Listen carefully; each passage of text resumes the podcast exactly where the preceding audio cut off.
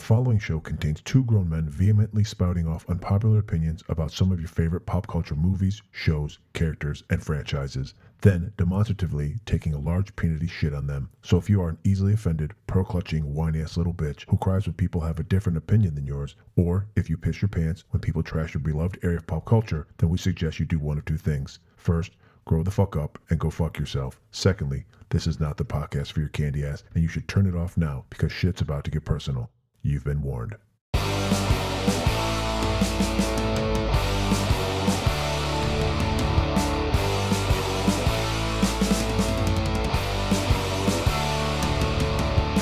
Ladies and gentlemen, prepare to have your asses chafed and your feelings hurt as two middle-aged white men do what two middle-aged white men do best besides raping and pillaging the world, and that's force people to listen to the unsolicited opinions about some trivial bullshit.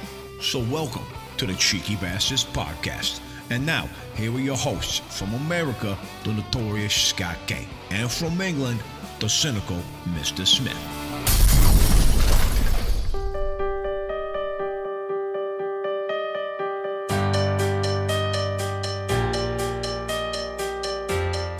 Fucking oh, you slag John sons of bitches, and welcome to part one of our very special three part season two kickoff of the Cheeky Basterds podcast entitled Bayhem Unleashed.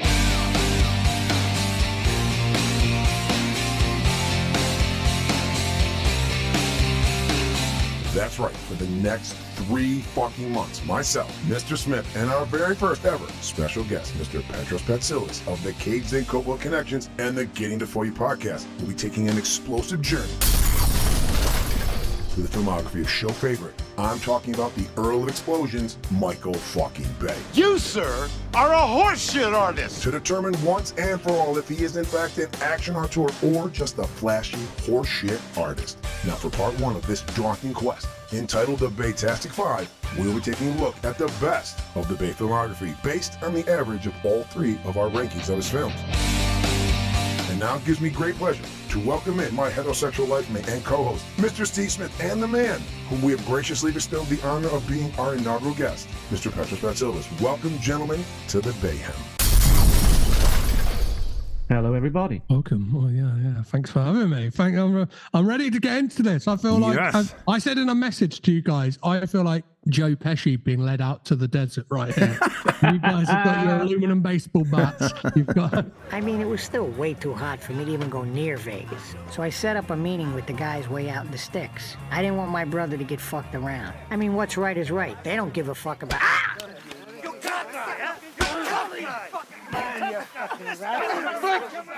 run, motherfucker! Tough guys, huh? Tough guy! You and your, Who, your fucking brother! You fucking scumbag! No more! No more! You see? Watch! You might be, you might be in for a surprise there. Okay. I won't say, whi- I won't say which way that's going to go, but Head in a vice. I want to say to both of you, this is really kind of set up by both of you. All right. So obviously, I've been talking some shit about a movie that we'll get into in one of these episodes. I won't tell you which. And I, you know, I've been dragging on Michael Bay. You, sir, are a horseshit artist. It's Mr. fucking Smith over here who the reappraisal. We have on this podcast over the year, we have tried to change it when we feel it wasn't fresh anymore. It was getting stale. And one of the things we started moving into was reappraising things that we thought we knew original opinions about. And we started this already. So I have liked this new path. I've gotten some feedback for some of our other podcasting friends who actually like the same path we've chosen to reappraise things and not just, you know, stick our feet in the ground and say, nope, this is how it is and we know this and never go back and look at it. Now, it was also Mr. Patsilivas when you two were together on, which you did a great episode together on his show. He had said, sent you a message and asked you either pre recording or after that he wanted to come on and like kind of take us to task for everything we'd said. And while I felt that would be a fun episode, I thought we would get more out of it if we all did this painstaking attack of going through all these movies and actually for our own eyes going back through them and for some like I think Mr. Smith, seeing them for the first time. So it gives me and uh, Mr. Petros a little bit more of a leg up on you because this is definitely, I've only, I think three of the films of his 15 I hadn't seen. So they were my first watching as well. Well, I'd um, on our recommendation and, and usual horse shit round at the beginning. Yes. I'd only seen um, 13 hours was the only one I'd seen, so I had a lot to get through. Which is quite surprising considering some of the movies that were in the 90s that you missed. Just, it's quite surprising I- that you missed a few of those. Like, you know, Bad Boys, The Rock, and Armageddon Yeah. seem like three No, films I- in the 90s that, especially people our age, would have seen in the theater because those were those big summer blockbusters. Yeah, I think that's not really my ta- my taste in movies. I don't really go for them that sort of stuff. But this has been um, educational. Yes. yes. So I thought, who better to bring on to do this than Petros himself? And I, I knew that the three of us would have a great conversation. And I also, as I've kind of alluded to Steve, as we've recorded a few shows since we started this, I started my journey June 20th. It took me almost just shy of two months to get through it. And Pearl Harbor, I don't want to spoil anything, but after watching that, I had to take two weeks off. I had to take two, I had to step away for two weeks.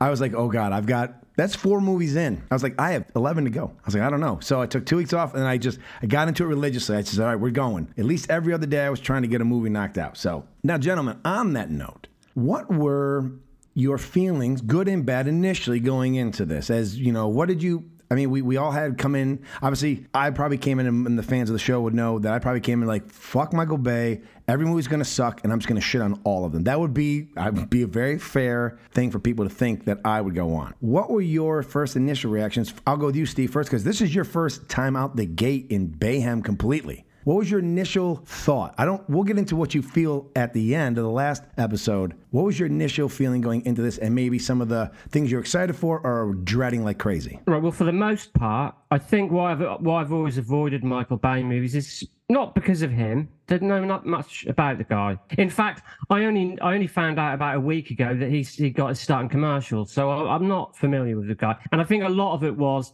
it's just the genres that he it's the genres he tends to, to Dabble in. use. They're not really my my thing, with exceptions, which I'm sure we'll get into. But yeah, really, it was mainly I don't really like big budget, special effectsy, blockbustery kind of popcorn movies. That's just not my thing. And he does, that's what he excels in. So that was really it for me. It wasn't anything, you know, any like militant stance against anything. It was just like, that's not my thing.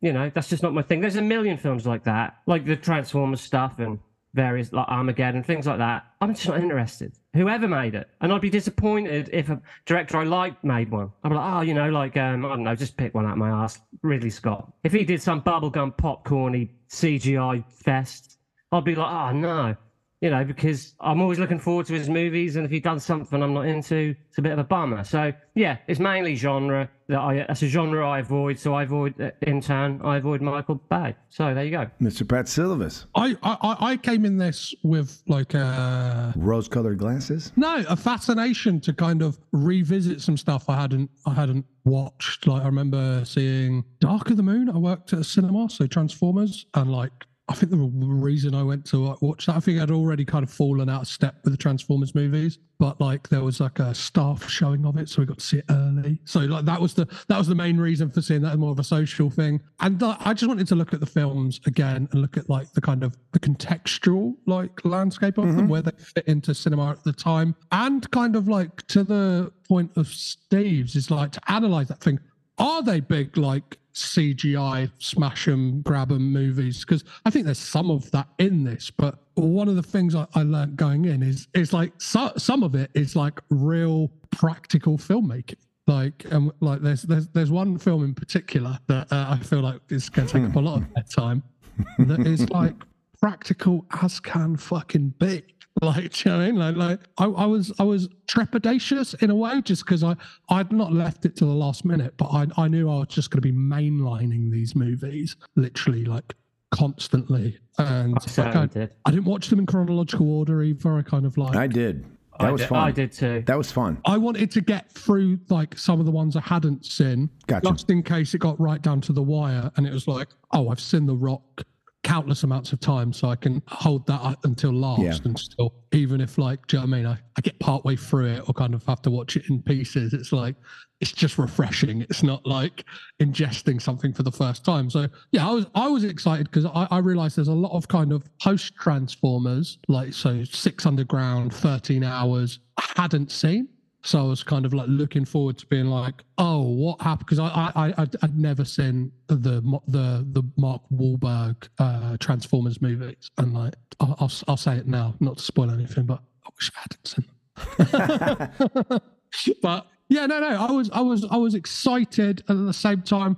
I think anything when when you have a daunting task of 15 movies to watch for essentially three podcast episodes, it is like that's a lot of work to be getting on with. Even if it wasn't by one guy. Yeah, yeah, Just yeah. Oh, 15 yeah, yeah. movies. There's 15 Yeah. movies. Yeah, yeah. Yeah, and then like, we were just talking off mic about the fact like recently uh, William Friedkin has like passed away. And it's like I want to be like mainlining William Friedkin movies again and kind of like celebrating his life by watching those movies. And instead it's like, oh no, you've got to you've got to watch like three more Transformers. Oh, yeah. Well, I, yeah. yeah, I was kind of thinking earlier, not to get too skip too my head, but I was thinking I can finally start watching some good films again. That's not strictly true though, because I've got some surprises in store. Well, yeah, I know what you mean. Since the reason we did this is because I have been after Michael Bay since episode one, and and the whole horseshit artist, and some of it is tongue in cheek. But I wanted also what I thought would be fun about us doing it this way. When you and I talked about it, Steve, and then we brought in Petros, was I really wanted to go through all of them from start to finish because I realized I've seen most of these films. Like with Transformers, I was young. My kids were still young, so like I probably took my son. He was seven. He was five years old when the first Transformers came out. You know, now he's gonna be 21. So like it's a long time. So I couldn't believe how long ago those were. So I've seen a, you know, some of those because of, of my my kids. Some of them because in the 90s, uh, obviously Mr. Petros is a Nicolas Cage fan. So am I. To me, Nicolas Cage became the meteoric star he is in those two summers in a row where he does The Rock, he does Face Off, and he does a Con Air. Those three movies in a row are just like, you know, those are the summer blockbusters. Everyone's going to see this. So, of course, I'm fucking seeing these films. So, a lot of these I'd seen, but I wanted to make sure that I wasn't just, you know, putting my blinders up and remembering things or just maybe going off of things I'd heard other people say. I didn't want to just be that person who goes, you know, I just fucking hate Michael Bay for this reason. Yeah. And I may hate evolve ambulance, but I don't think I hate, I don't, there's other, like I said, and we I, I may not hate him as We- much. We evolve as Yes. viewers, don't we? Too. Mm-hmm. You know, I've changed my minds on lots of things over the years. I'm always very hesitant, really, to just say I fucking hate something because maybe I was in a bad mood that day. Yeah. It's your stance on the Evil Dead. Or Evil Dead, I'm sorry. Yeah, exactly. You went 13 you know, years so ago, you these fucking things, hated you know, it. and like I say, for me, I did feel a little bit like, yeah, how come? I, I felt a bit, felt a bit ashamed that I hadn't seen The Rock. You know, I'm like, hang on a minute, like you pointed out, Nicolas Cage, Sean Connery. Sean Connery, yeah. I mean, what a cut! Uh, but we, again, we, Yep. let's let's Well, we not might be let's getting cut into that. some- Yeah. yeah. yeah, we're getting ahead. I'm- I do that. I ramble. No, you're good. But I think I've been on that journey you're talking about. I've been Yeah. like I've been through that kind of like because I well, I would have been like seven when Armageddon came out. Yeah. I remember that that summer or like when that hit Sky, it was like Deep Impact or Armageddon. Which camp are you in? So I kind of like I watched that a lot as a kid, and like I remember Bad Boys Two, like that was a pirate DVD we had when I was a kid. So I watched it, all, loved it all. Like Yeah. Transformers. When it got to like the third, I kind of fell off. And then like, started having those views like fuck Yeah. Michael Bay. All it is is like gratuitous arse shots of like Yeah, like- and explosions. And now I've come out the other side and I've gone, he's a trash genius. Right. I mean, Spoiler alert. No, I guess we know how he feels. maybe at the time, you know, maybe at the time I was, I was just a bit because I was obviously older. Mm. I was on a different, I was on a different path at that time. So you know, it's just a different, different era. You know, that's all. But yeah, now, before we jump in, Steve, I don't know if you felt this way because you and I did it the same way, chronological. The reason I chose it that way was I wanted to see how he grew. You know, where his his tropes started to really become his tropes. Yeah. Where you know maybe where his shortcomings were, but where obviously um, we do a podcast on the Bruce Willis stuff that's not watched, and our friend uh, does a Nicolas Cage one, and I do a Tarantino one. So we all are we get versed in some of these worlds where we get into the trenches and we start to watch them. You know what I mean? And then we start to become a bit of a bit of you know I don't want to say academic scholars on it, but we have a pretty good stake in some of the shit we're going through and watching. yeah. You well, know, we're I giving up time. watch. Yeah, I was. What I was going to do was watch all his movies, but then I was going to watch all the Transform, Transformers movies in a row. That was my intention. But then I thought, hang on a minute, that's not going to give me a true reading of the thing, the very thing you're talking about, the Mm-hmm. growth, the things that become like tropes, and you know, little. and where he's Quirks and successful and, where he, you know, overdoes things. Like I really That's it. That's harder to do that if you just oh, if you're all over the place. You do. You kind of need that tunnel vision a bit just to sort of see the path. Like I say, I've I, I'd only seen one of these movies, so this has been a massive education for me. Yes. Massive. And when we get to our final episode, we'll, we'll discuss if this is a good way to ingest films of people or not. Now, Yeah. before we jump balls deep into the madness of Bayhem, we're going to skip our show's usual monthly recommendations and instead play a Michael Bay themed game. However, you can check out our socials to see what movies or TV shows we've recommended for you to watch or to stay the fuck away from this month. And as an added bonus, we're going to include recommendations of our guest, Mr. Patsilivas. So over the next three months, be checking out for usually it's the second day after the podcast comes out. We drop them out there on the socials. So stay tuned and be looking for those as we get them out there. Now, gentlemen, the game we are playing for our first month is Name that bay. how the game is played is I will summarize one of Michael Bay's movies in the most vague way possible, and then you must tell me the name of the film I've just described. The person to raise their hand first, that I will see, that our listeners will not see, will get first crack at it. There will be a total of seven movies for you to decipher from, and the contestant who deciphers the most correct will get a slow motion hand job from Mr. Michael Bay himself. Good luck to you both. You got to take it we can get it. Movie number one. A man's shop is vandalized by members of a local step team. I love watching your brain scan through 15 movies in your head. I, I don't know. In one of Michael Bay's movies, a man's shop is vandalized by members of a local step team. A step team is a dance team here in America. That gives away anything. Any guesses? I'm drawing a blank. Mr. Petros? Bad Boys 2. You are correct. Correct. Bad Boys 2. When they go into the guy's shop and they start dancing and breaking it up, that's a step team. They even talk about it. Oh. hey. Oh, okay. Look at Petros wants this hand job. Slow mo hand job, hero hand job.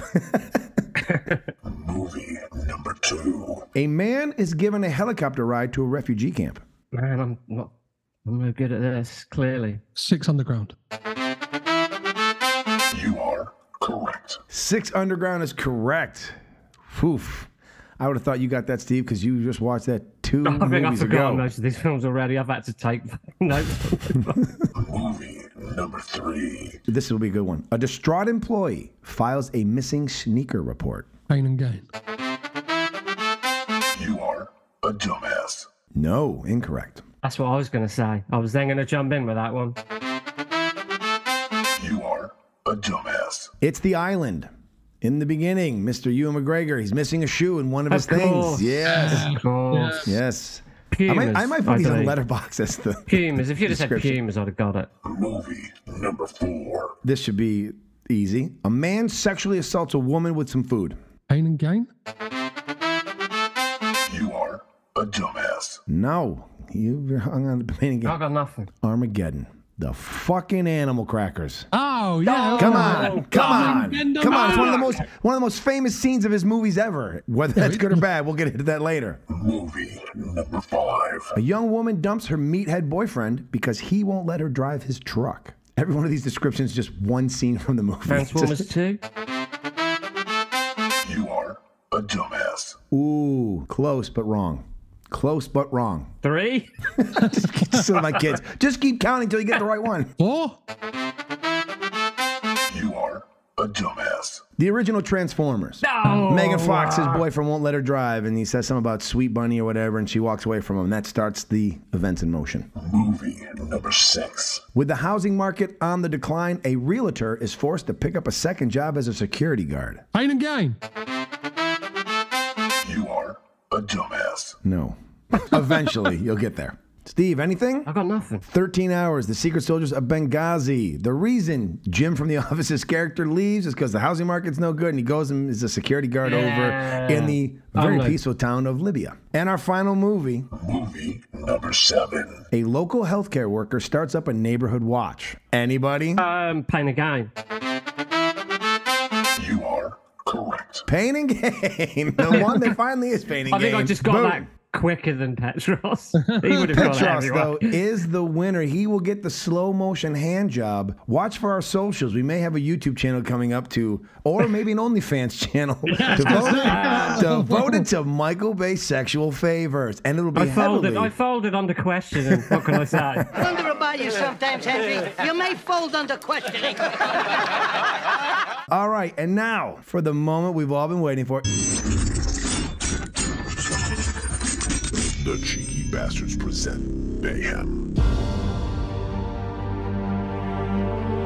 Over the past couple of weeks, the three of us have watched all 15 of Michael Bay's films, some of us in order, some of us not, to decipher once and for all if he is an action auteur or just a flashy horseshit artist.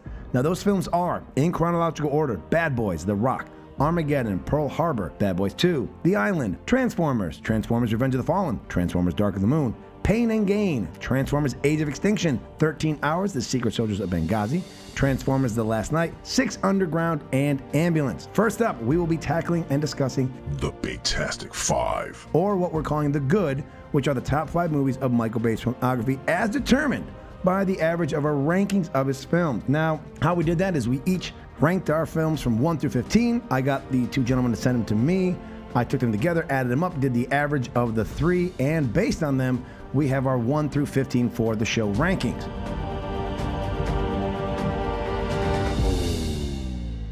I will now give the first five. We will start with number one. I will give you the description I came up with and tell you the movie, and we will then get on our way. Number one.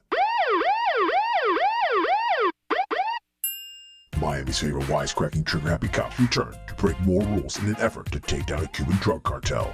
This time around, the stakes are higher, the guns are bigger, the cars are faster, and the explosions are more explosion-y. With a body count and property damage to rival a war zone, it will make you wonder how these two loose cannons were ever allowed to carry a badge and gun in the first place. I'm talking about 2003's Bad Boys 2. Now, gentlemen, you're going to be surprised at the top five.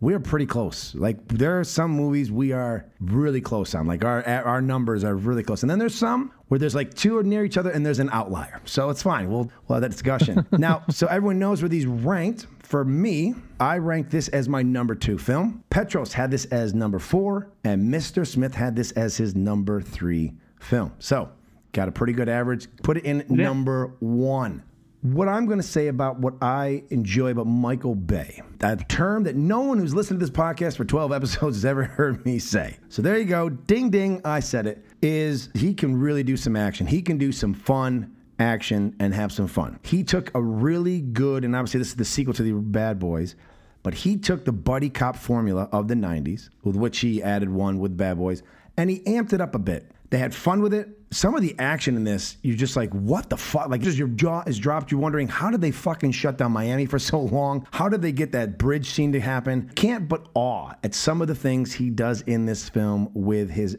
action. Mr. Smith, being this that it is your first time, what about this film did you enjoy? What did you take away from seeing Bad Boys 2 for the first time? Well, obviously, we'll get to Bad Boys, but I actually found the well the the the car chase on the bridge exceptional. There's some, Yeah. some there are some real standout set pieces, but not all of them action. For me, yeah, obviously the bridge car chase, um, the morgue scene, a Yep. particular highlight for me. But actually, Please my not the bimbo. favorite scene, really my favorite scene in the movie, is when Martin Lawrence's daughter's new boyfriend comes to the door. Classic. It is a fucking classic. I was actually, I was on my own and I was lolling. I was laughing out loud alone. Will Smith room. is never better in a film than in that Well, movie. like, it is so Well, great. full disclosure, I don't even like Will Smith, but in this, uh, you know, you got to hand it to the guy.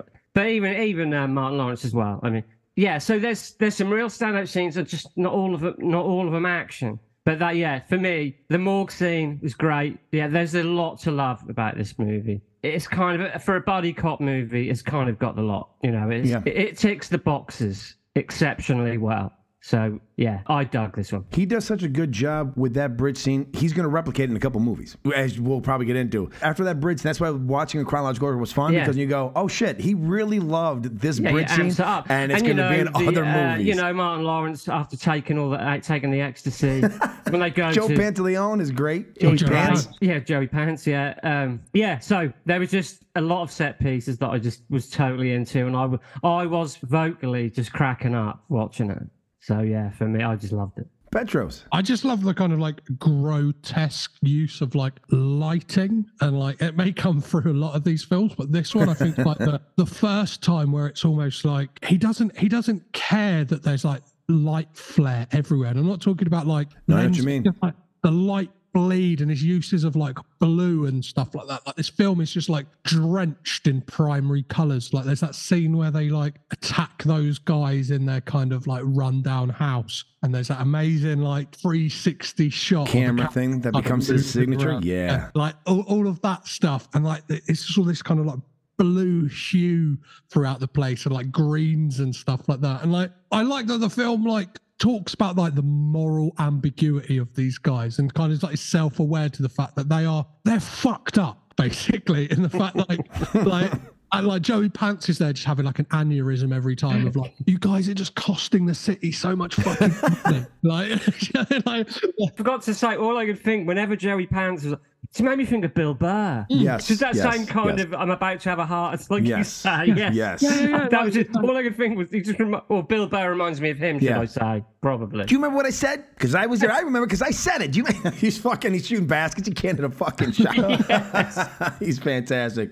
He is so good in these. I think Martin Lawrence is the secret weapon of those films. I think like one of the things that I think like a slight shortcoming of the second is they tried they tried to like sideline Martin Lawrence to make it like the Will Smith show, and it's like from I was kind of going to get to that when we talk about the first one. But I yeah. think for me, and I'm glad you brought up. One of my notes when we do get to the first one is I felt Martin Lawrence was a little over the top. He was trying too much to be the I Eddie Murphy type. trying. I in my opinion. I mean, I love him. I, I actually liked him more toned down because I thought his humor was better. He wasn't too over the top. We'll get into that later. Anyways, but this is one of the movies that I go, damn it. What do you ever want to say about Michael Bay? When he puts his mind to making an irreverent, and I should state that, when he knows that the shit that he's putting on screen is absolutely, he leans into the 80s stuff like Steve and I are used to when we were younger. We needed heroes who were doing crazy shit, and we know none of that was real. It was all implausible, but we were okay with it because we had great leads and was fun set pieces and you could buy into it. Some of his movies we'll get into when he starts to think when he tries to become a serious director, that's why I think he falls apart. This is some of his best when he leans into like, look, I'm good at fucking action and I'm gonna throw these guys together and he's got the right leads.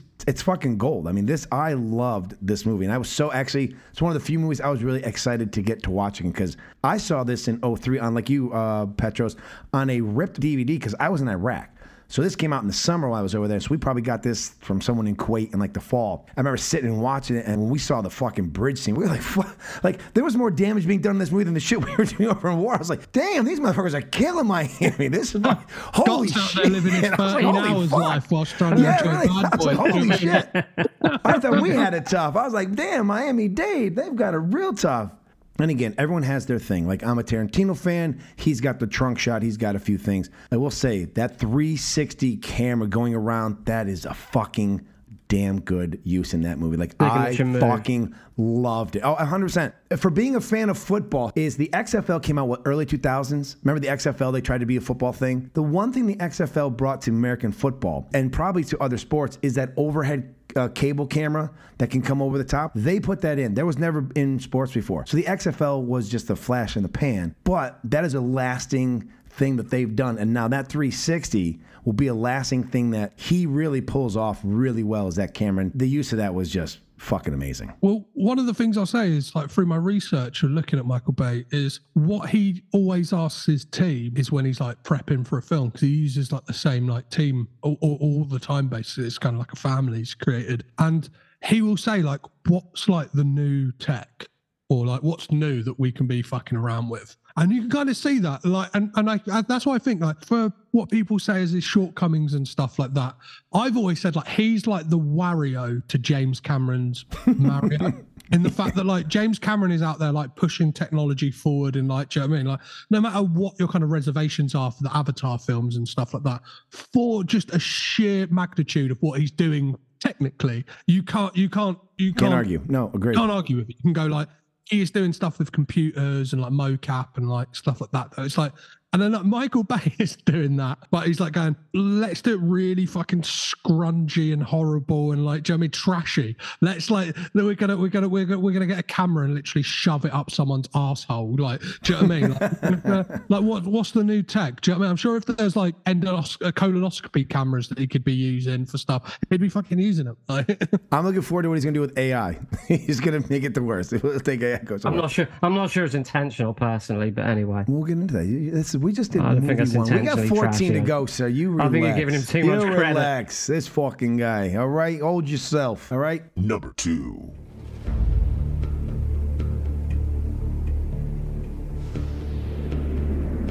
A nerdy FBI agent and a badass ex-con team up to break into Alcatraz, which has been taken over by a rogue unit of Marines who may or may not kill everyone if their demands aren't met. Childlike bickering eventually leads to a shaky alliance as the two unlikely heroes save the day while classical music plays over excessive violence and mayhem. I'm talking about 1996's The Rock.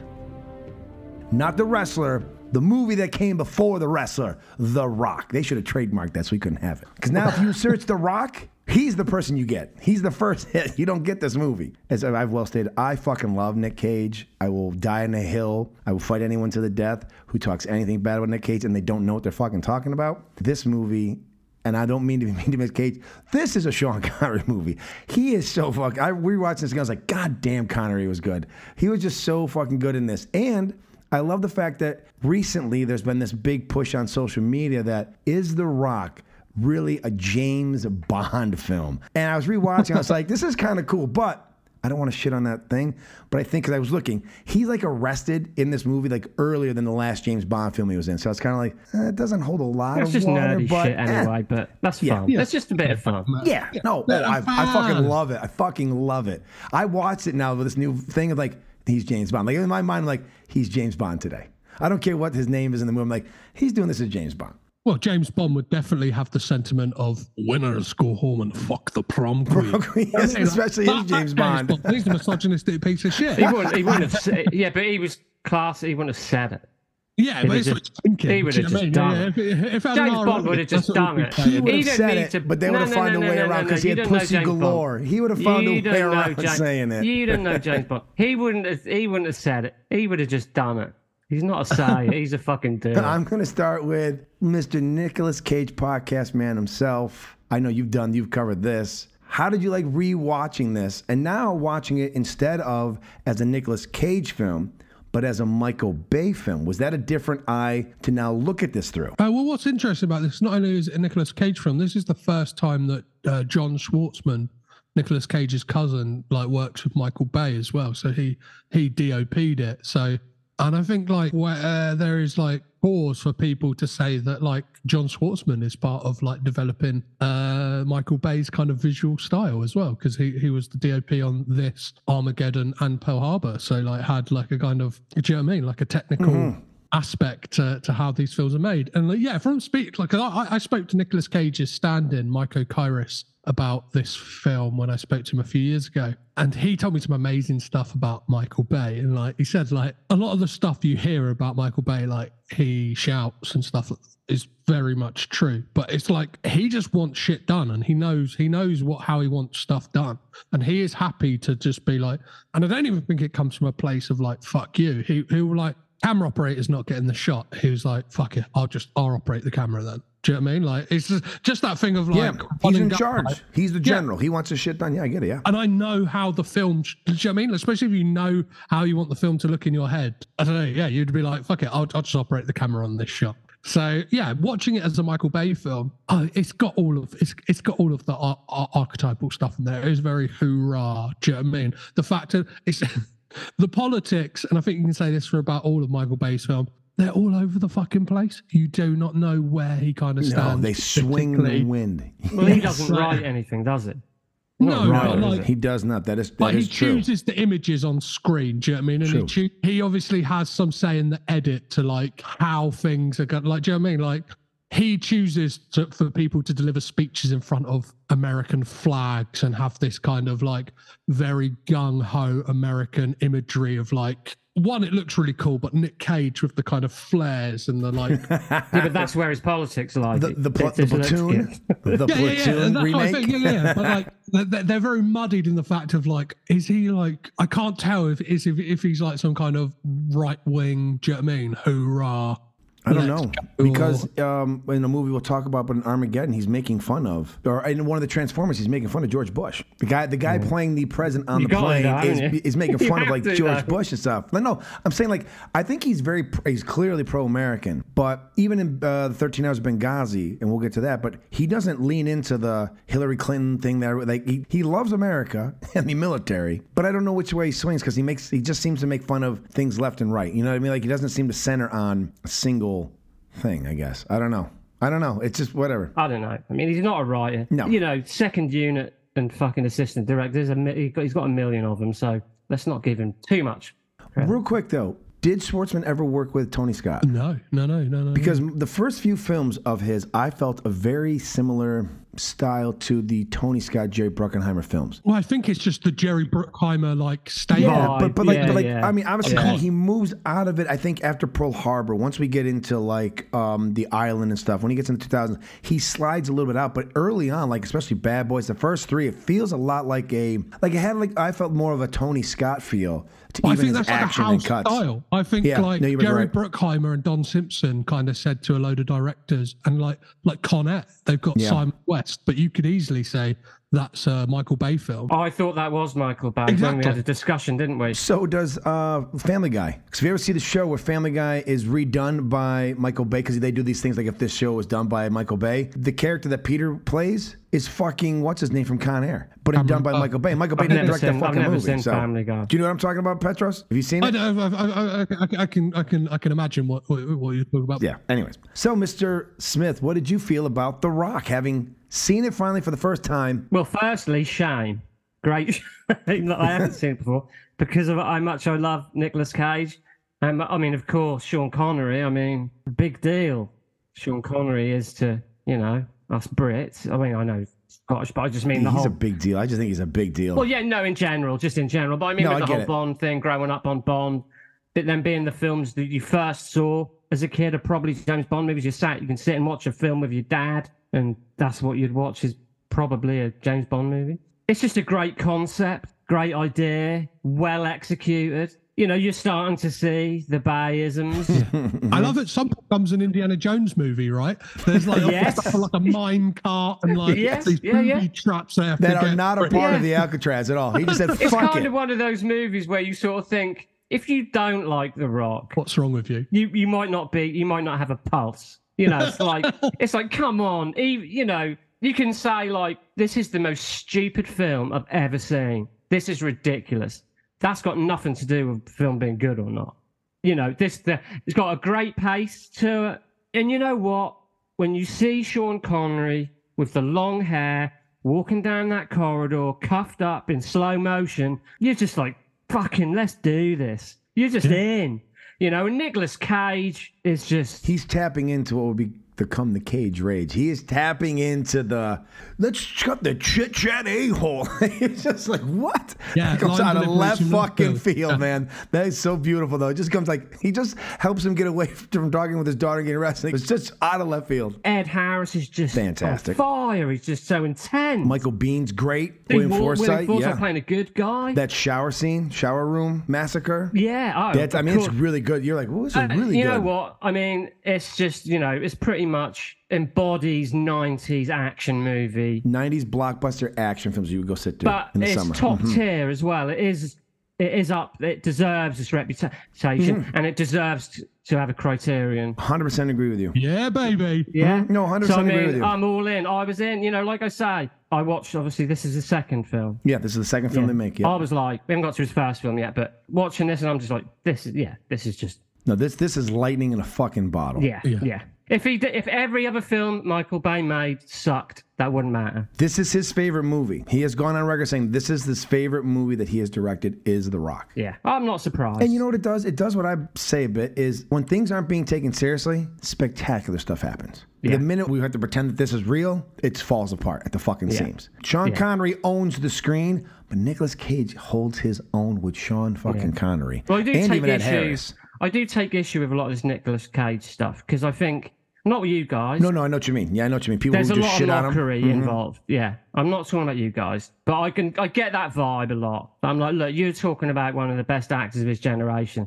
Yes. You know, he makes a lot of shit movies. This guy. but guy. he's the best part in every one of those fucking movies. There you Except for maybe one or two that I've come across. Nah, not really. He's probably he's probably is still best in Yeah, we we've been doing we've been doing the uh, Bruce Willis stuff, and he That's phones a it in a few. ball Yeah. But you know, so I, I have got I have got a little bit of an issue with all this Nick. Oh, I love Nicolas Cage, man, type shit. Because he's like, no, you're just You you're like full of you like shit. the classics, yeah. You, Yeah. you like the classics. You haven't Oh got. you no, haven't I mean I deep. like the classic. No, no, I'm saying these people. They they like the classics. But They no, don't get I knee do. deep. I do too. But you know, look, he's on fire at the moment. Get in the fucking weeds. See the USS Indianapolis. Get in the fucking weeds. See some of the. no, don't get, yeah, no, no, don't get yeah, those. weeds. yeah. But you know what I mean. You know what I'm saying. See Deadfall. Mi- Michael Biehn as well. Oh, love him. Yeah. Who is absolutely? He's like Nicolas Cage too.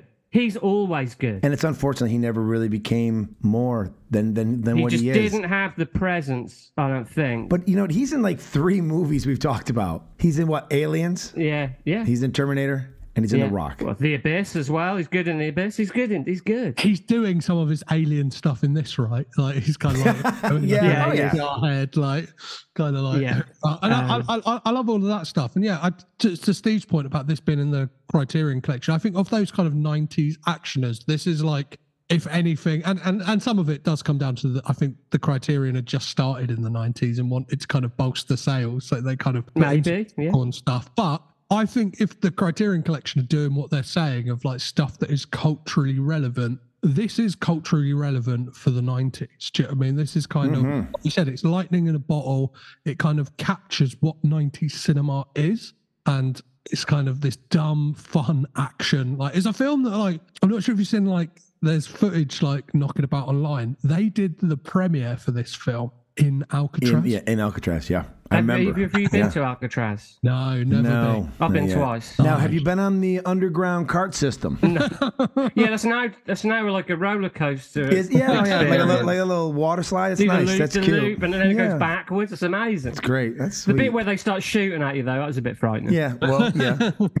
but no, As long as you lay down just enough, it, you'll get you'll be illness. fine. Yeah, you'll be fine. Don't worry about it. You'll be Yeah, good. yeah, you'll be fine. Yeah, you I can hear get at the end you get to chase a little green ball and dive, and Yeah. if you catch it, Yeah, you get to come back for if free. You if you don't don't, catch it, they shoot your parents. That happens. Um, Yeah. You lose basically. Yeah. Um, but no, Alcatraz, fascinating place. those those those green balls as well. Really great in a dishwasher. Do you know what I mean? Like, Yeah. Put them in your, put them in your washing machine. What you don't realize is the Tide Pods were created from this Michael Bay movie. We have, I mean, Yeah, product I mean, placement the early on. He didn't conditioner's even already know. in them. Did you know that? The conditioner's already in them. So. did, did, did you know as well that this film there was something in the Chilcot report in regards to some of the weapons of mass destruction that Iraq had, and it basically turned out that somebody had just copied and pasted the Description Do you know what? this from this film. I have And- heard about li- that. Like I said, that that's what that's what that's what uh, Saddam Hussein had, and it turned out to be fucking hokum.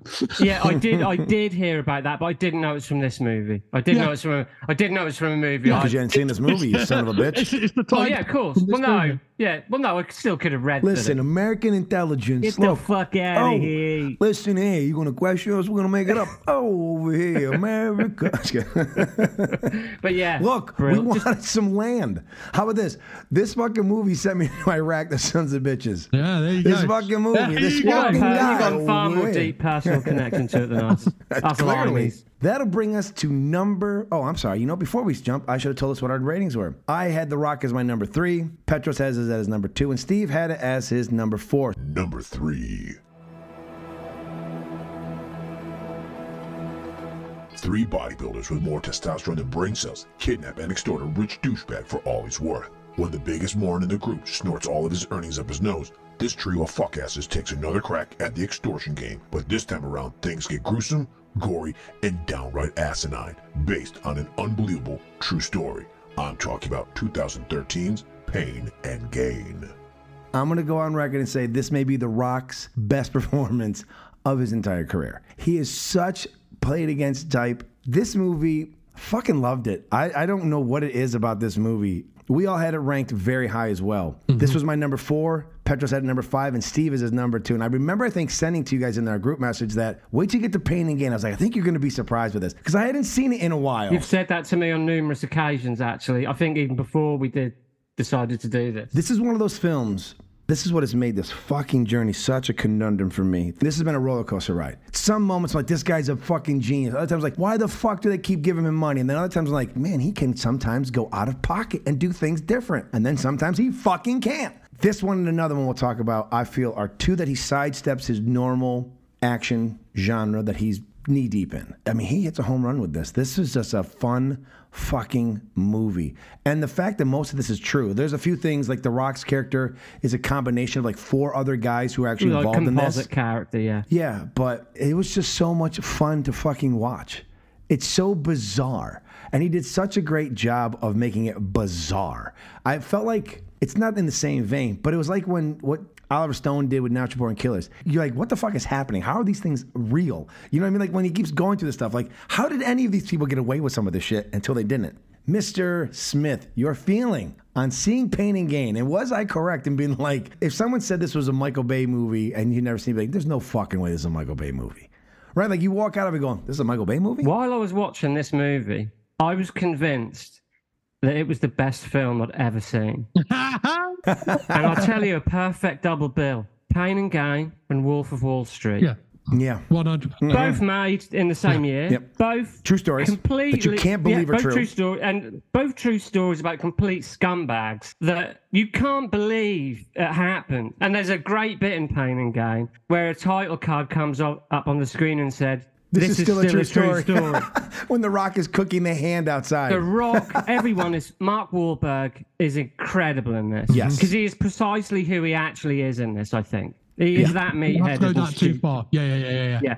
Yeah. Um, the Rock is sublime in this. I think because Michael Bay directed this, they got screwed on nominations for acting. Quite possibly. Right? Like I just think that sometimes you you have a, a taint on yourself and the people you know what I mean? You have a taint on you get tainted and people have a stigma and you can't get past that. And the Academy have, have got two films that are kind of dealing with the same kind of moral ambiguity. And both films, I think, came under at the, at the time of release. And this is why I think they, again, to echo your point, Steve, that they make a perfect double bill, is there is people who will watch like both Wolf of Wall Street and Pain and Gain and go like, oh, this these films are like glorifying these guys. And like I know people who take against Pain and Gain, like and especially coming from a director like Michael Bay, they'll be like, "Oh, he's kind of going, look how cool these guys look." It's like, nah, he just can't help himself in the way he kind of shoots stuff. Do you know what I mean? Like, he's like, "I've got bodybuilders." I actually felt that the guys he was the way they're portraying were guys who actually thought they were doing right. Like like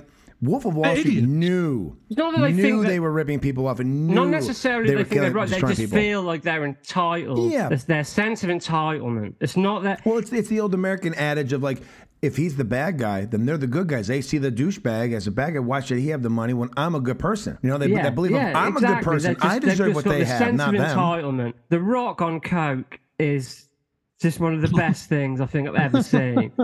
He's either on Um, coke or Jesus. yeah, Anthony Mackie with his cock problem.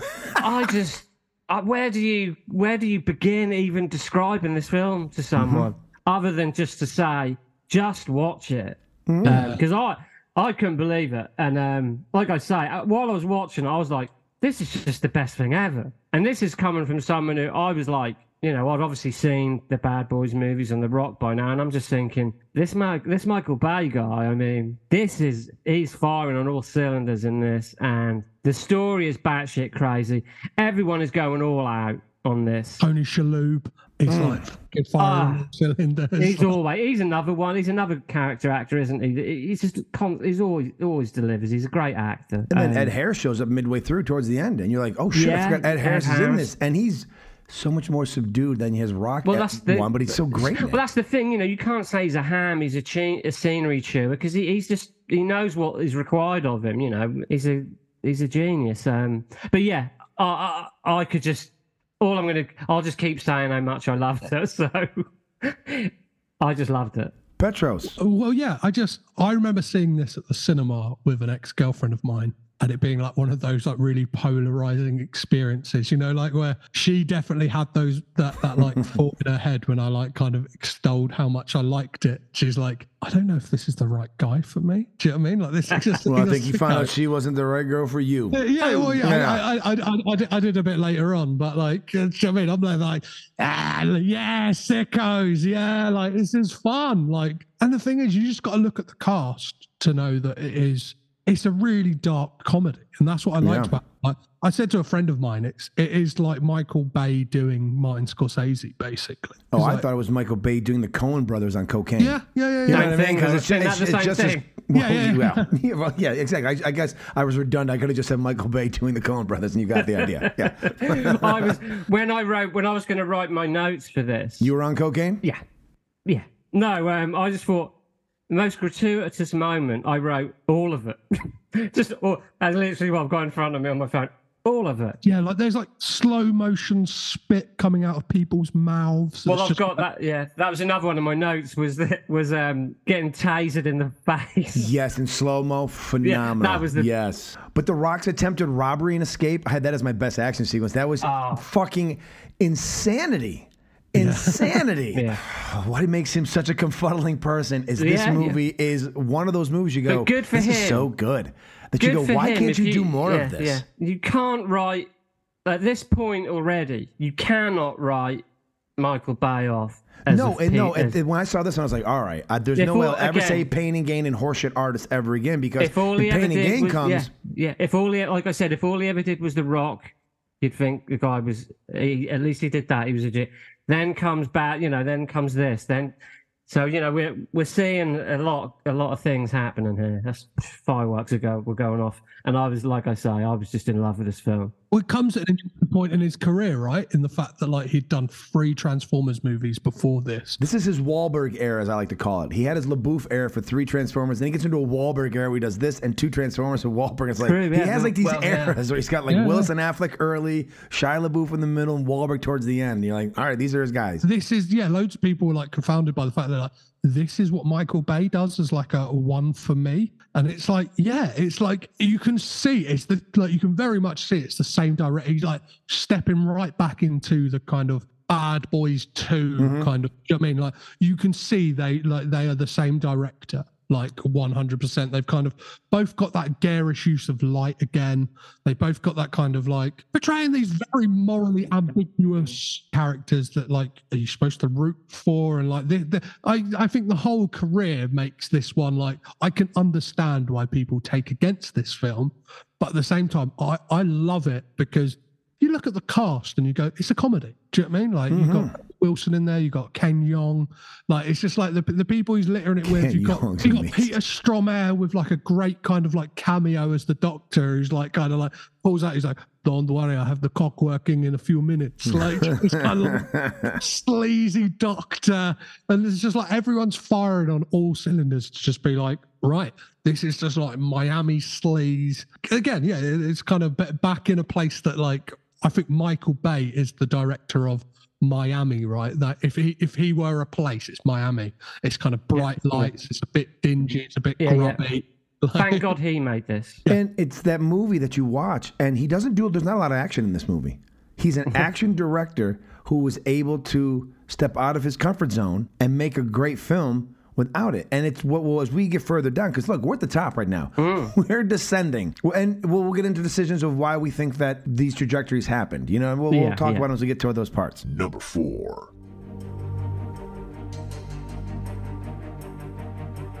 Giant robots from space that are more than meet the eye crash land on Earth and destroy everything in their fucking path in cool slow motion. All while a teenage boy runs around screaming as he desperately tries to save the world and fuck one of his classmates who seductively poses next to expensive cars while explosions pop off all around them. I'm talking about 2007's Transformers. Sorry, I had to do that. Now, I'm the outlier here. I'm the outlier because I'm the one. This was my number one film, and I'm going to explain. Petros had it at six. Steve, you had it at ten.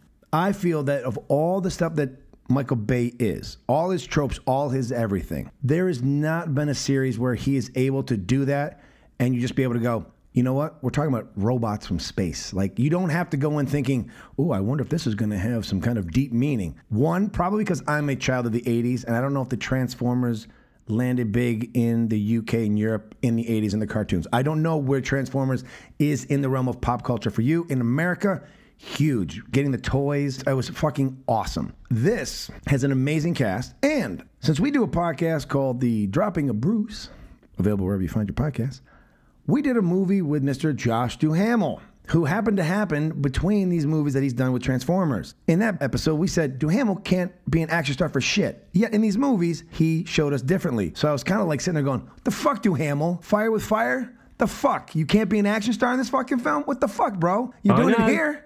I know. Right? I even text you, I go, wait till you see him in Transformers. Like, what the fuck? We were fucking robbed. And now when I find Duhamel, he's getting punched in the throat. He No, fucking man, I'm robbed gonna wear my T-shirt with Pride Duhamel for president. Is what I'm saying. He's the he's the one consistent thing for it. That whole piece of shit series of movies. I love Shia LaBeouf in this. Well, boof. Shia LaBeouf's parents, fucking amazing. Kevin Dunn, I forget Oh, his mom's Kevin name. Dunn. Fucking amazing. This is what he, in my opinion, does best.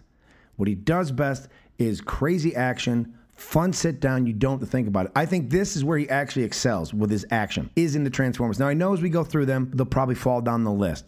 But the reason I like the Transformers the most is this is the most Michael Bay Michael Bay movie. The slow mo in it is cool because he can do it with robots transforming, so it's so fucking cool when they have their moments of fighting. He can destroy shit, and we don't care because it's a fucking sci-fi movie. We don't have to have our brains on for it. He gets great acting. I think Shia LaBeouf is a very underrated actor who, unfortunately, because of some of his outside stuff, gets him. You know, people don't like him.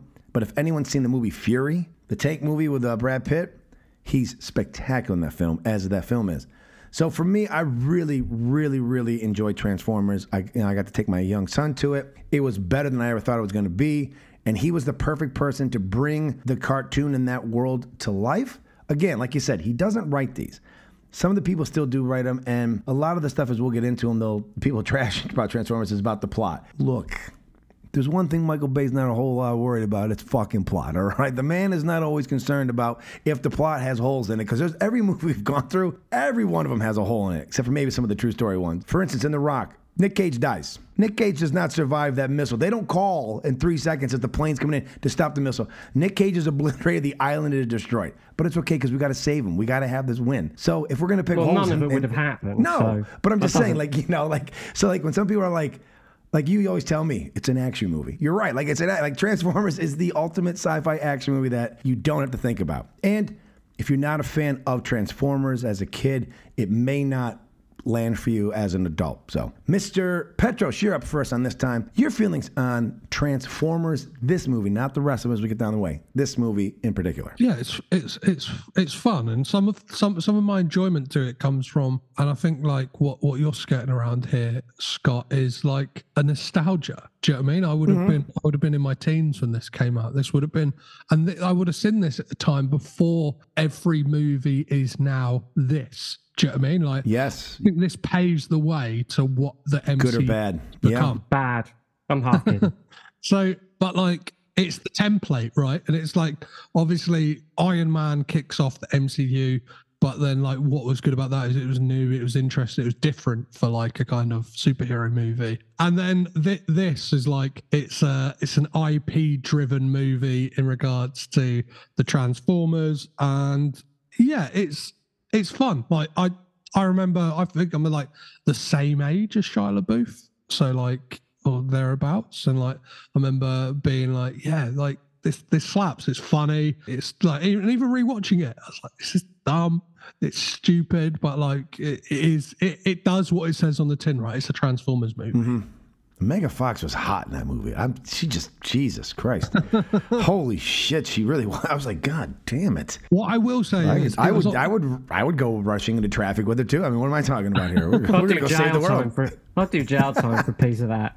Oh, Jesus. Uh, what I will say is, it was on TV earlier, and I, I, I like, I put it on because I was like flipping the channels, and my son watched a little bit of it and just turned around to me maybe about five, ten minutes in and went, "I don't like it, Dada."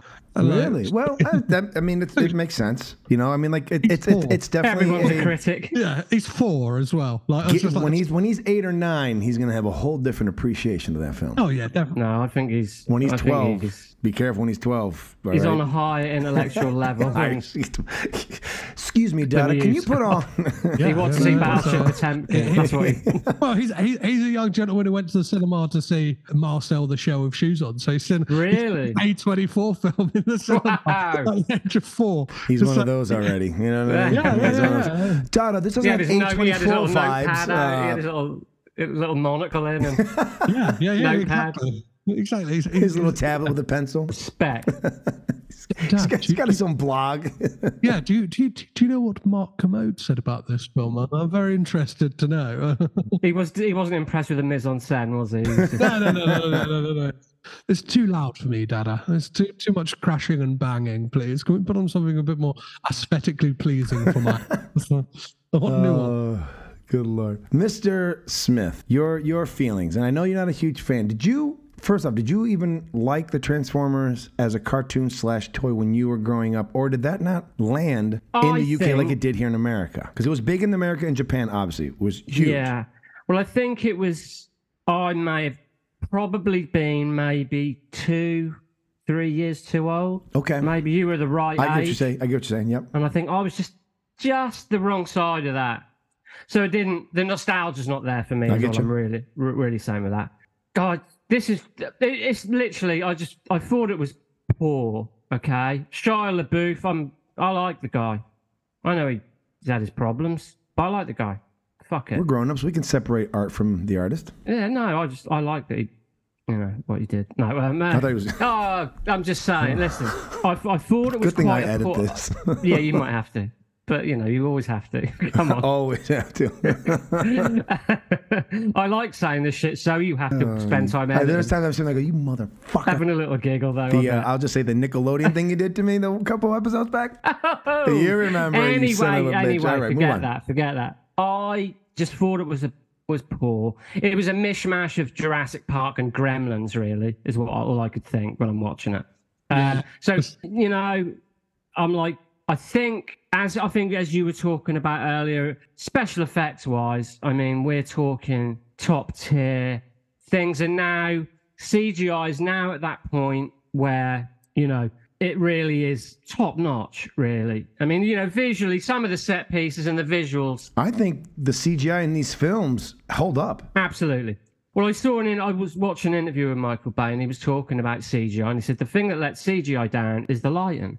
He said that is the key to good CGI. And watching, especially these Transformers movies, one thing I would say about all of them is the CGI is impeccable. Yes, I agree with you 100%. I'm seeing things I've never seen before mm-hmm. done in a way that you cannot pick apart. So Well, it feels like it's on real locations as well. They're slotted into. Absolutely, yeah. This is for me where I yeah, no wonder I don't didn't watch Michael Bay movies because this really isn't my kind of movie. And when people say things like, um, you can just turn your brain off to this sort you know, that's like, well, there are good sci-fi movies that are fun where you don't have to turn your brain off. That's kind of like that thing when people when you pick a film apart and someone says, "Ah, it's just a bubblegum pop, you know, it's just a popcorn movie. You just don't have to think." And I'm like, Raiders of the Lost Ark was one of those movies. Jaws was one of those movies. Aliens was one of those movies. Back to the Future is one of those movies. Ghostbusters is one of them movies. And they're not fucking stupid shit where you turn your brain off. So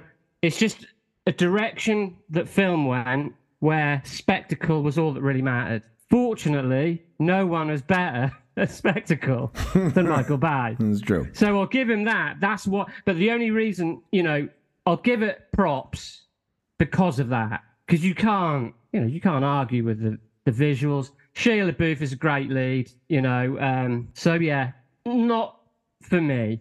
I wouldn't have it in my top five. on rewatch, like Shia LaBeouf is a uh, is a confusing character because he's supposed to be like A some nerd. nerd, but then he's also like really fucking confident and like he's got this kind of like bubbling aggression to him. He's got that swagger. Yeah, He's yeah, got he's- a kind of swagger it's, to him. like the film is a bit confusing, like what they want him to be, whether they want him to be like this kind of like heroic action hero or like some kind of put upon nerd, and then like the way he kind of like deals with people, like like John Turturro's character and stuff like that. He's like, yeah, and yeah, and yeah, have some of that. Like it's just like really like like he's letting he get like throughout the film. Yeah, we'll get into him as we go, but he, he, seems to get progressively more aggressive as the. I mean, he the- is wearing a the Strokes t-shirt as well. Yeah, so that- that's got good taste in say, like- music. So you know, he's kind of like I know what you mean. I do know what you mean um, because he has got that kind. There is a he's got that confident swagger to him where you kind of think that's not the guy I'm being sold here. Yeah, yeah, yeah. It's But then he's kind of stepping up to the plate, isn't he? He's like, I want to be a leading man. I want to be cool as fuck. I'm above shit like this. Yeah, I want well, to be. Con- so there's this inner struggle. like your your your your uh gremlins comp is perfect in the fact of like what we need is like a zach galligan in this role do you know what i mean like a kind of like really sweet put upon and like what we kind of get is like we're we're kind of sold it like we're getting that Yeah. then the wheels just come off and it's like that's not getting at all like It's like the arc of the character is kind of reached almost immediately. yeah yeah yeah, It's yeah. like by the end of the film, he's I feel like Shia LaBeouf's doing his best Nicolas Cage. yeah, possibly. Yeah, 100%. Yeah, that's like- he is, he like is so Zac Gal- erratic all over the Yeah. place at moments. It feels like, I mean, it feels like a Nicolas Cage role sometimes. I don't Yeah, mean but that in, with, in a, um, as a slight. It just has a very frenetic role. Yeah, with Gremlins, of course, with Zach Gal, he becomes heroic by the end, and you know. Whereas in this, yeah, Shia LaBeouf has been sold as a nerd, and then within five minutes, he's kicking ass, sort of, not quite, not quite, but he's quickly Yeah, there. I know what you mean. He's quickly Yeah, there. He has yeah, yeah. confidence. He exudes confidence. He, Yeah, like, he yeah, which rises is to the not, occasion. which should be hard to swallow at that point. But like a real nerd wouldn't be like when he's in the car with Megan Fox. Megan Fox, you forgetting. wouldn't even think about trying moves. Like when he's like going like, "Oh yeah, I put in that," uh, Yeah. like- and it's like that is like that is like a jock's idea of like, "Oh yeah, that's what that's, that's what a jock would do. that's what a jock would do to be like, Yeah, oh, yeah. yeah. Well, he does it because he thinks nerd- that's what she wants as a jock. So he's trying to be his best jock. I'm being a bit nerdy here, uh, but yeah, but like he's so wasn't far actually removed from being a jock, isn't he? That that. Yeah. But that doesn't. I mean, that's believe me. That's my, that's a that's a nitpick. That, that's Yeah, not yeah, my. yeah, it's a nitpick, that's not really that's my what I'm issue with the movie. That's what I'm all about is hit, hitting those nitpicks and, and destroying things that people love. yeah, yeah. Oh, But, um, I got one for you coming up, sweet cheeks. Oh. Coming up. Boom. Anyways, that'll take us to our fifth and final in the top five. Number five.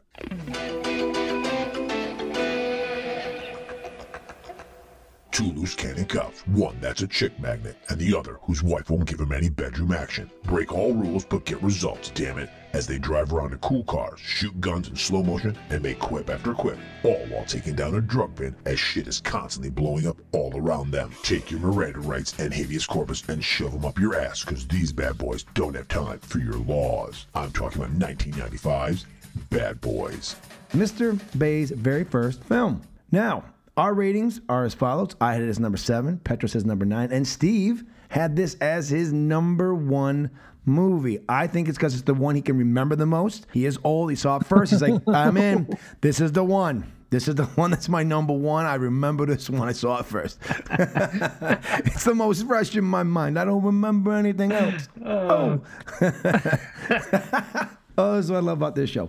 Anywho, Mr. Smith, you curmudgeonly son of a bitch. What is your love for Bad Boys? As you saw this, as I said, we did it chronological, so this was your first experience outside of the 13 hours. And you liked it enough that you put it as your number one. So what was it about Bad Boys that really endeared it to you? okay. Well, firstly, and up until two weeks ago, I didn't own a Michael Bay movie. Oh my. Here it comes. Sat up on my shelf is a 4K special edition of Bad Boys. Did you at least get the double? You what? It was at least a double? Like you got the two for the, the Bad Boys one and two, or no? To be fair, I hadn't. I Seen just two dozed- yet? Gotcha. I hadn't seen two yet, and I just was watching it, and I was just like, I love this movie. I need this movie in my collection. You know, Did you do the I same for love- Pain and Gain? Not yet. Not yet. Not yet, because I'm not sure I need to own that one. But I'm not sure. Folks, that's this all. is Steve Smith, in I Nutshell. If you haven't noticed, every, it I, may be the greatest movie I've ever seen. I don't know if I, I need know to it own wasn't the best though. movie I'd ever seen. I know, I was you- high on coke at the time. Jesus, I just, Uh, you're just, I I just just hacked- love. That's what I love about you. I just hacked someone's hands off and I tasered my old man in the face. So, you know, come on. Um, but I love buddy cop movies. And for me, this was a classic example of why they're great. The chemistry between Martin Lawrence and Will Smith is perfect. Will Smith wasn't Will Smith yet. no, I no. actually feel like it's more Martin Lawrence's movie than Will Smith's. 100%. And I think that works in his favour. I just think it did everything right. It's quite small scale in comparison to all his other movies, but I, am, am I right? He was 26 when he made this. Bay? Doesn't that just make Yeah. you feel like a complete Crazy. fucking failure? Well, yeah, I that, think- that that and Paul Thomas Anderson made Boogie Nights at 27. Yeah. I know, disgraceful, isn't it? But um, I just, I, I mean, just Petros' love. son's making one next week, so get, you know what the fuck are you talking about? He's like, hey, Dad, oh, I think I better. A24 me, Dad. I'm busy over here. come on, yeah. You know, the whole um, it's elevated by the the kind of the, they, that they have to switch characters, and Martin Lawrence has Martin Lawrence has to pretend to be Will Smith, Which is and the most even like he- ridiculous thing ever. It just makes me laugh that he's even trying to put a voice on the phone to a woman who's never spoke to him before, and Joey Pants is like slapping him around the back of the head. It's just got this total fun vibe to it. The action is minimal, really, for Michael Bay. Yeah, oh yeah, yeah, for yeah. Like it's, the end isn't it amazing to go from there to like the lat? You're like, holy shit! He's Yeah, like but the- restrained. yeah, but the um, the, like the end shootout at the airport hangar thing, Yeah. is full Yeah. on explosive action, but done so well. Which he paid his own money for. The theater, the the movie company did not want to do. it. He paid twenty five thousand dollars of his own money to make that end happen. They did not want it to be as grandiose as he got it. Yeah, well, So that's. I mean, hats know, off to him for that in his first Yeah, movie, saying, "Fuck it, absolutely. we're Um, doing this." like I say, I would put this up up there with all the great buddy cop action. The reason I like this more than Bad Boys Two is because this one's just a bit more contained and like Bad Boy Two, uh, Bad Boys Two, like it's more of a Will Smith. It's now he's got that kind of like I can do what the fuck I like, and it becomes it is a more extreme film, Bad Boys Two, and I don't think that doesn't make it better for me. Fine. Um, it's fucking great. You know, don't get me. Well, I don't like Bad Boys too. I like Bad Boys. Well, well. Bad Boys I'm One just- is A twenty four. I'm just saying, Bad Boys Two is Yeah, neon. You know, you're, moving on. Yeah, Yeah, there's, there's just something that there is just a simplicity to it, but but it does things. It's it's actually quite original in a way because it does the character switch thing, and um, Will Smith's kind of like you know sidelined a bit, and because Martin Lawrence was no slouch. I mean, the, the whole Def Jam comedy thing, he was. Oh yeah, no, he was the up and coming. you know, he had his own thing going on, and he deserved. This is post Martin, right? So he had his own.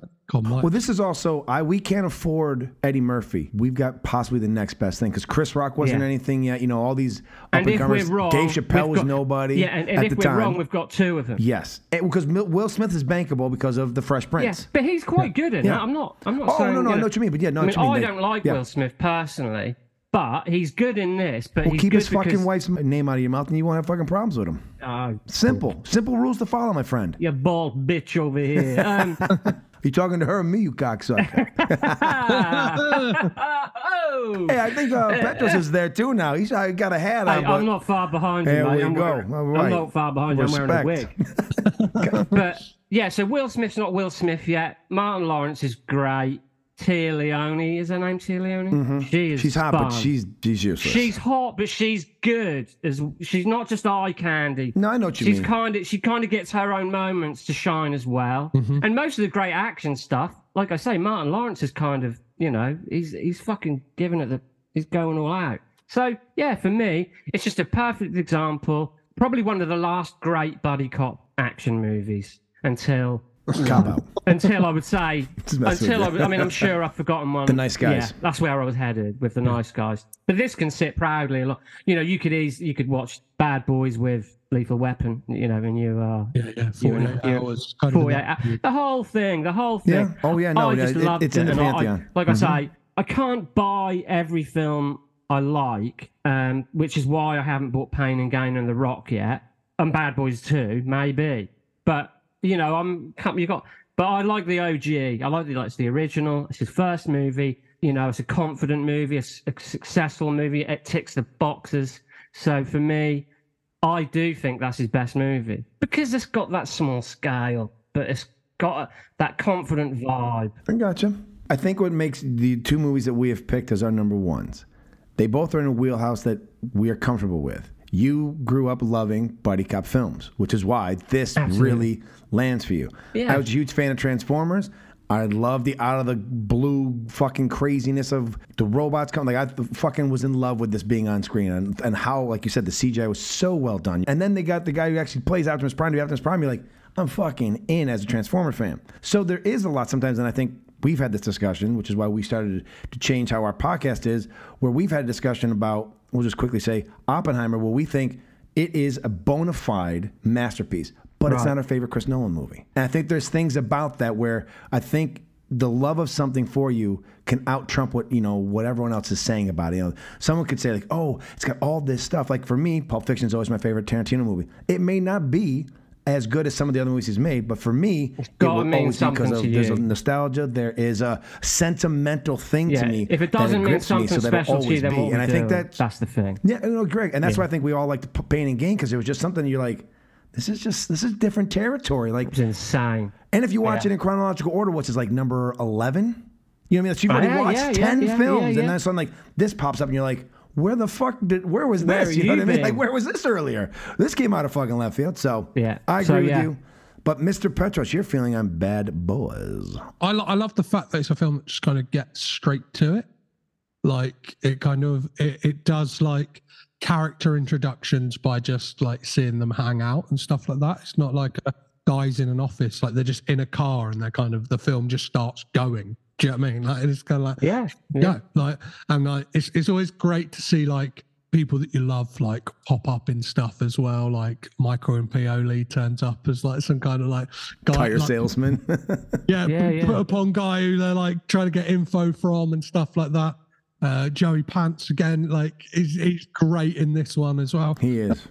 Yeah, no, I, I I really like it. I just there is something when it comes to Michael Bay films. I think because it is like the the the the, bombast and the kind of the trashiness, whether like it's intentional or not, is something that I kind of get a bit more out of. And I think like the fact that this is a bit more subdued, and I think it's the point we've all been talking about, right? Is what you come for for a Michael Bay film. This falls at number nine for me, just because I just like I'm in the same camp as you. Not that I hate it. For me, Martin Lawrence was too much. I felt he was trying too hard to be funny. And the funny thing is, is here where here's what Steve and I, and this is why I love this is why I love doing the podcast with you, is we both have very similar things, but then we both so like for you, turning off your brain for Transformers, like I don't need to do that. For me, you have to turn off your brain for, for bad boys. The plot is absolutely fucking ridiculous.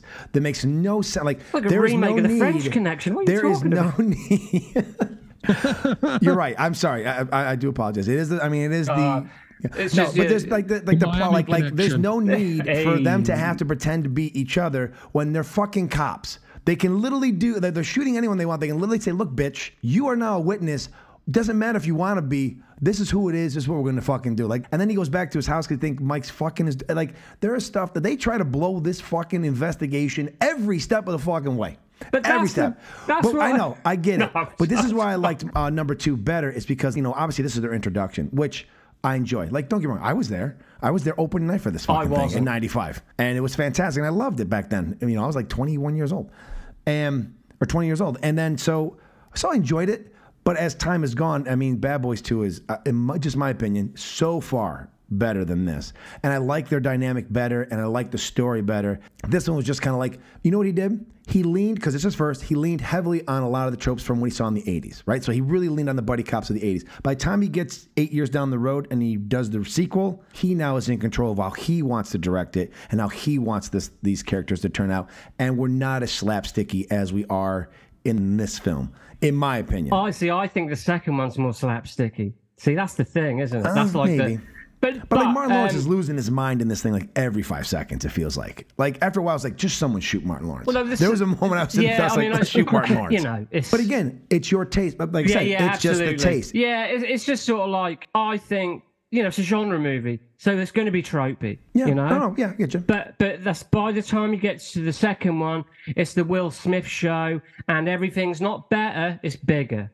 But that's all I'm going to say because quite frankly, I'm not sure if I would watch the the first one without watching the second one. Now, That's fair. do you know what I Uh, mean? that's fair. Kind of like, why wouldn't you watch You them can both? bypass the third one because Bay does not direct it, No, and I you know. can Yeah, I tell. didn't and, and know there's that. and I know this is weird to say again on this I was podcast bit since I disappointed. shit on them. It hurts. It, it hurts it. You I was don't kind of don't let it out of disappointed because I thought, oh, I was going to get three Bad Boys movies, but I couldn't watch in, in a way. I couldn't watch it. But Petros, do you have any more to say on Bad Boys? No, I just think, yeah, I think I think it's got some great stuff in there. I never knew that like ether was so flammable, and like my kind of uh, the nineties did big for ether, right? The my my my my knowledge of ether is it's really flammable or can get you really fucked up from fear and loathing. In, in So Las Vegas. ether of the '90s is the quicksand of the '80s. Like so, for, in the movies of the '80s, quicksand was everywhere. It was a danger. You had to be careful if you walked outside into the woods somewhere. Doesn't matter what kind of terrain it was. Quicksand was waiting for you. So the ether of the '90s was what quicksand is for you. All right, so there you have it. The Good from Michael Bay's filmography. And now we must say goodbye to Mr. Patsilivas until next month, as it is now time for Steve and I to induct four more films into our illustrious top 100 films of all time. The Cheeky Basterds Top 100 Films of All Time.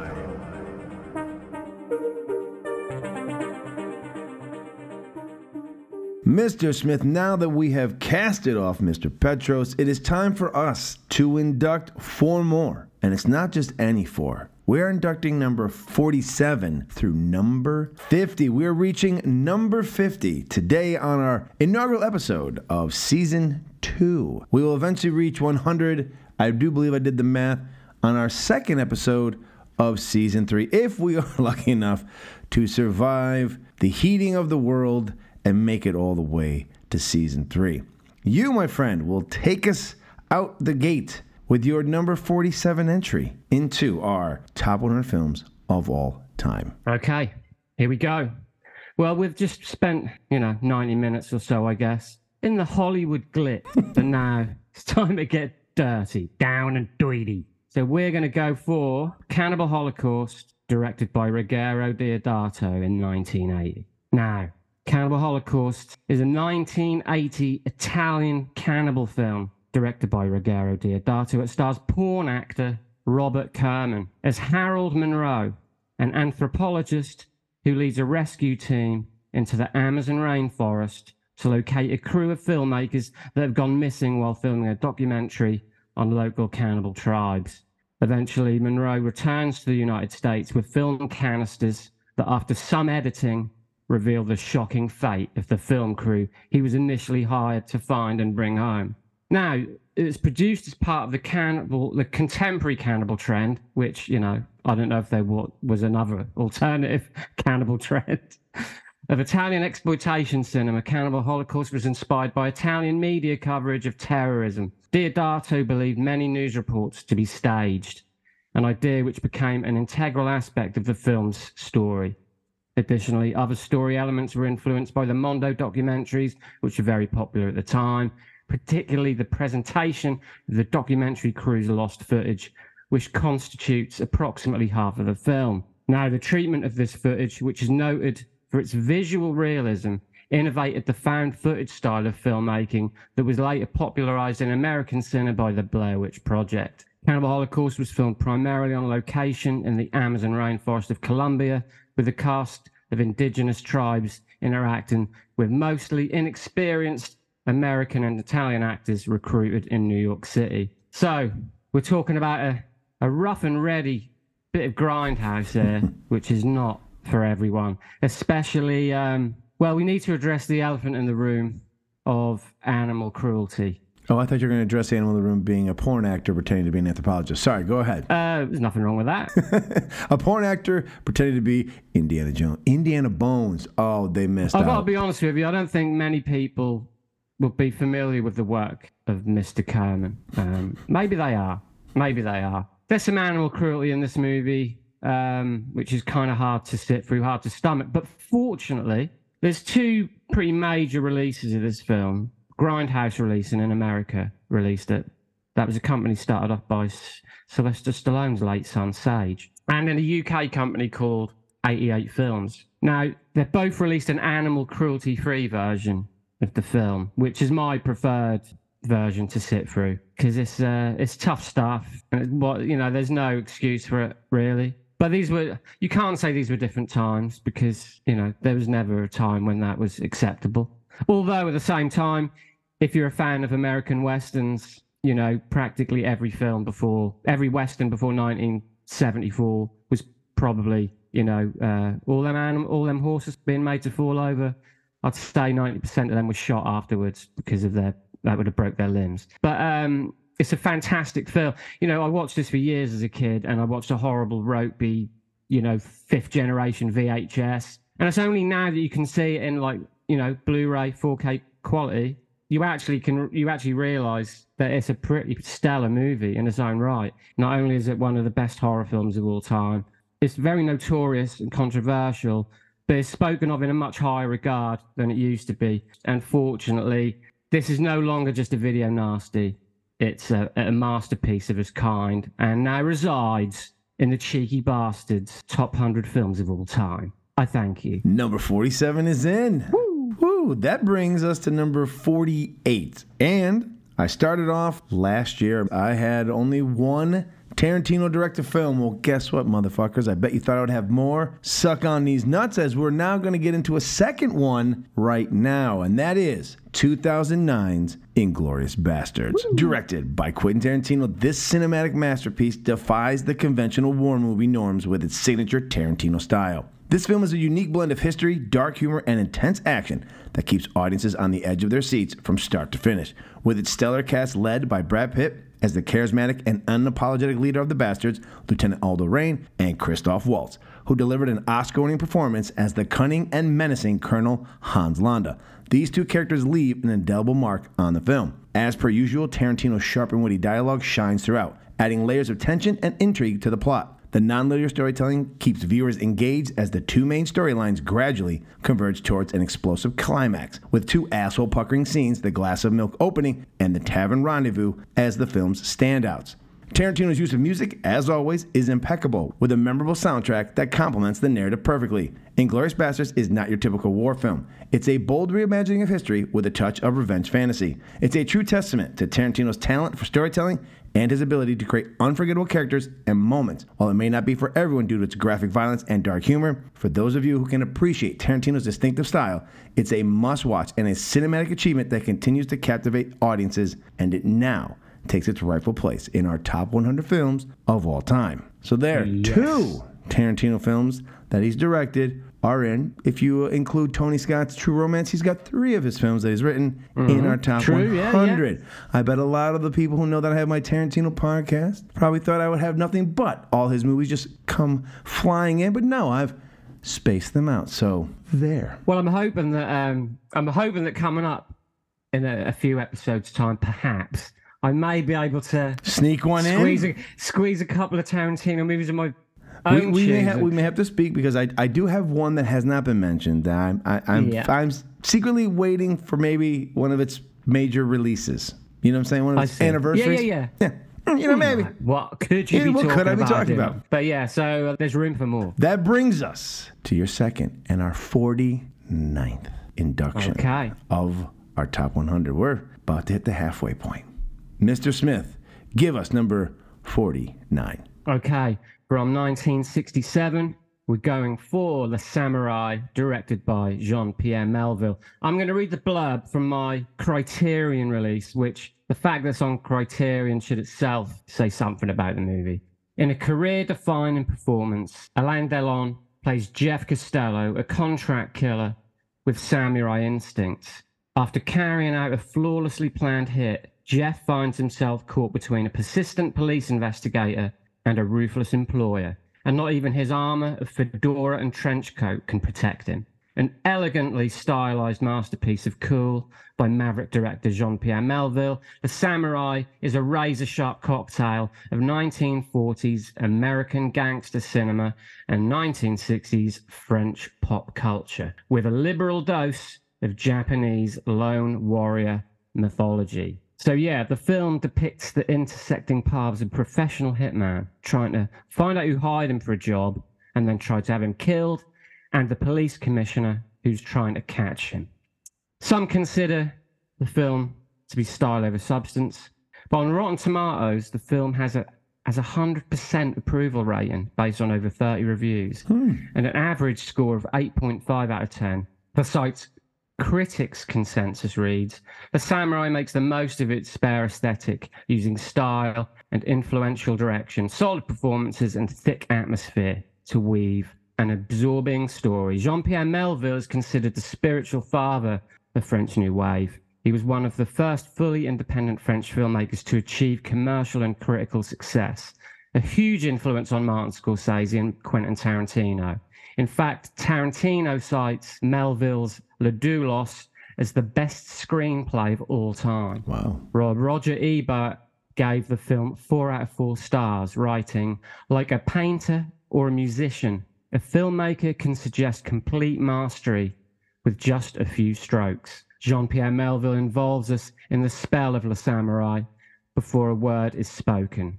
He does it with light, a cold light like dawn on an ugly day, and colour, greys and blues, and actions that speak in place of words. So that is my second induction this month. Wow. Cheeky Basterds Top 100. Whew. There it is. Yes.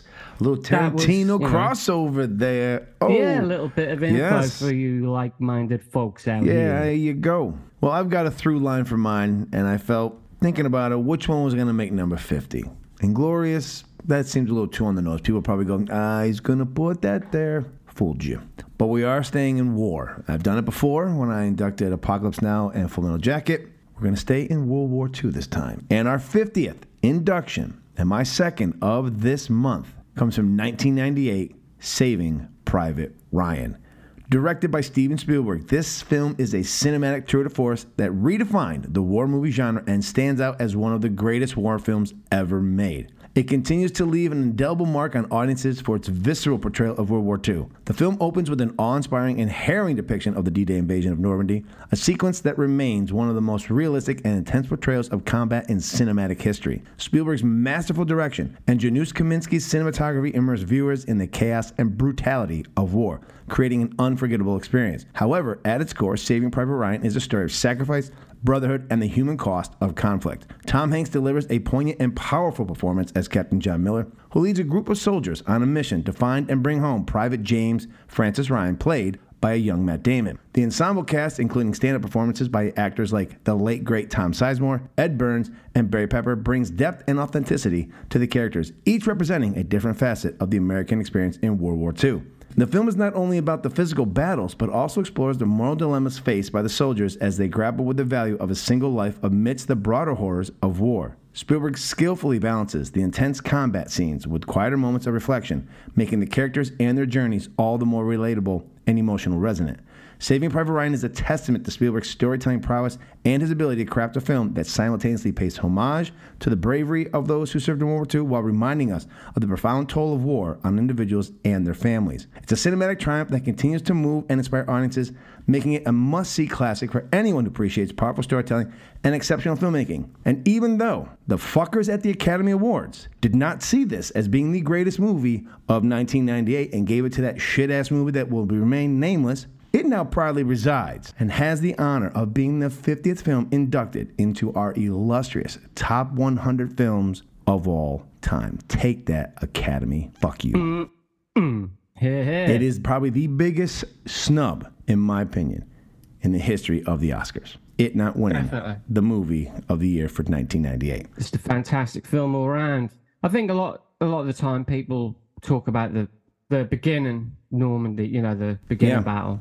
But there's more. I'm always kind of amazed at the end battle scene in the town Yes, yes. where the tanks come in. So amazing. And then the moment everyone, the first time you see it, when Hanks is firing, just because he's he's not, he's not going down without a fight. He's just firing Yes. his 45 This at the where- tank, and then this all of a sudden the tank headed. explodes, and you're like, what? The? And, then he- you see yeah, the. yeah, yeah. That is a stroke confused. genius He thinks he's from done it. Spielberg. He thinks he blew it up with his pistol, doesn't Yeah, he? yes. And then the plane flies over. But there's the bit where they're in like they're in like a trench kind, not a trench, Yes. but kind of a they're kind of like in a dugout hole thing, and the tr- and the tank just appears above him, like fucking we're in Jurassic Park or Jaws Yeah. territory almost. You know what I mean? He's the master. This guy, he just knows what he's doing so well. It's just really great. The whole no, fucking movie's the, I love the movie. I love the movie too. All right, well, that is our four inductees this month. We have from 1980, Cannibal Holocaust, from 2009, Inglourious Basterd, from 1967, Le Samouraï, and from 1998, Saving Private Ryan. That will do it for part one of our Bayhem Unleashed Season 2 kickoff extravaganza. We want to thank our special guest, Petros Patsilivas, for joining us. Now you can find the links to all of his endeavors and socials in our show notes. We also want to thank Ryan Rebelkin for adding us to a stable of shows that are dedicated to the action genre over on the Last of the Action Heroes Podcast Network. You can find the link to it along with the links to all of our Cheeky Basterds endeavors in our show notes.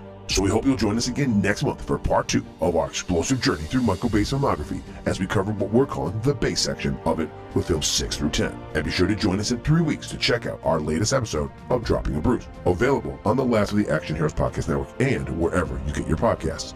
So until then, stay explosive, my friends.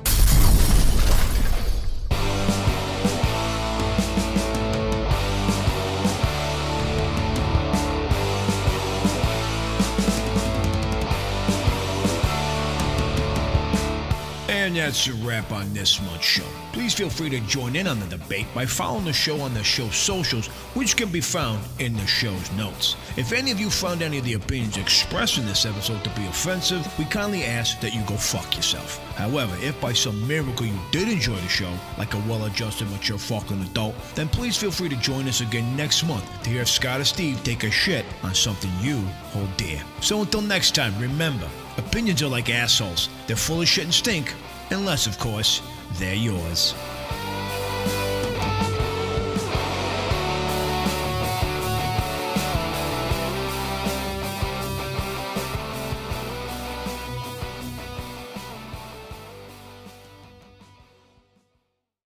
This has been a Man with an Exceptional Beard production.